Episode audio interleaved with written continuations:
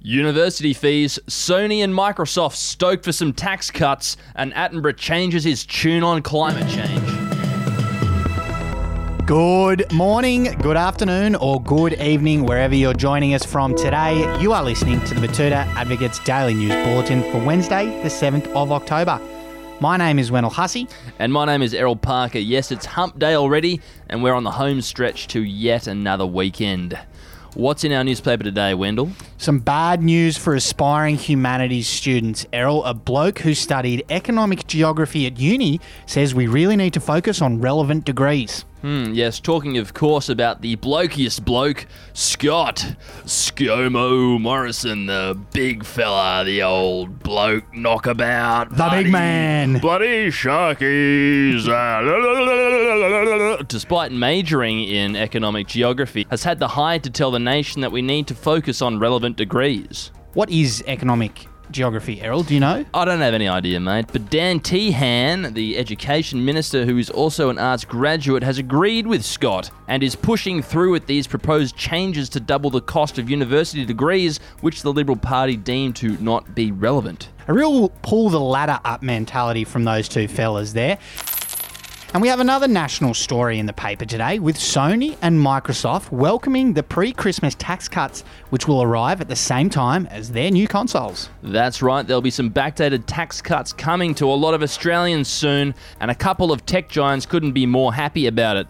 The PlayStation 5 and the Xbox Series X are two of the most hotly anticipated tech releases of the year, and both are set to arrive on shelves next month, which should time perfectly with some extra cash in the nation's pocket. Already got my pre order in.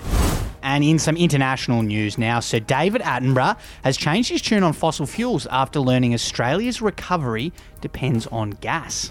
Well, this uh, this story really took me back, Wendell, after uh, watching uh, David's Netflix uh, documentary on the weekend. David, of course, has been banging on about climate change for a few years now, and last week joined Instagram with the sole purpose of convincing people and governments to take action on the issue. Yeah, it sounded like he was really committed to the cause to me.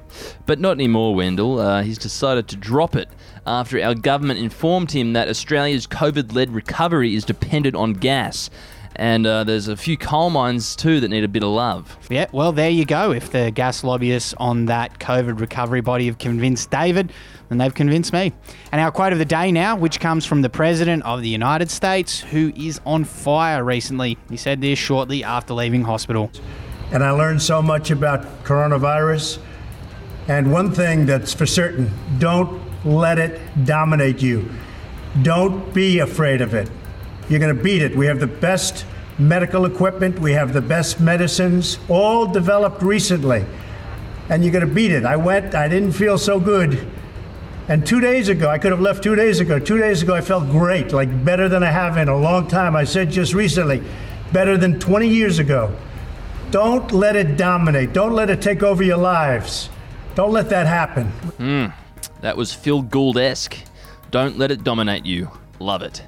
Inspirational stuff. And it sounds like a great plan to deal with this global pandemic. Let's see if it pays off for them. But that is the end of our news wrap for today. Always a pleasure to have your company, and we will talk to you again tomorrow. See you tomorrow, everyone. Au revoir.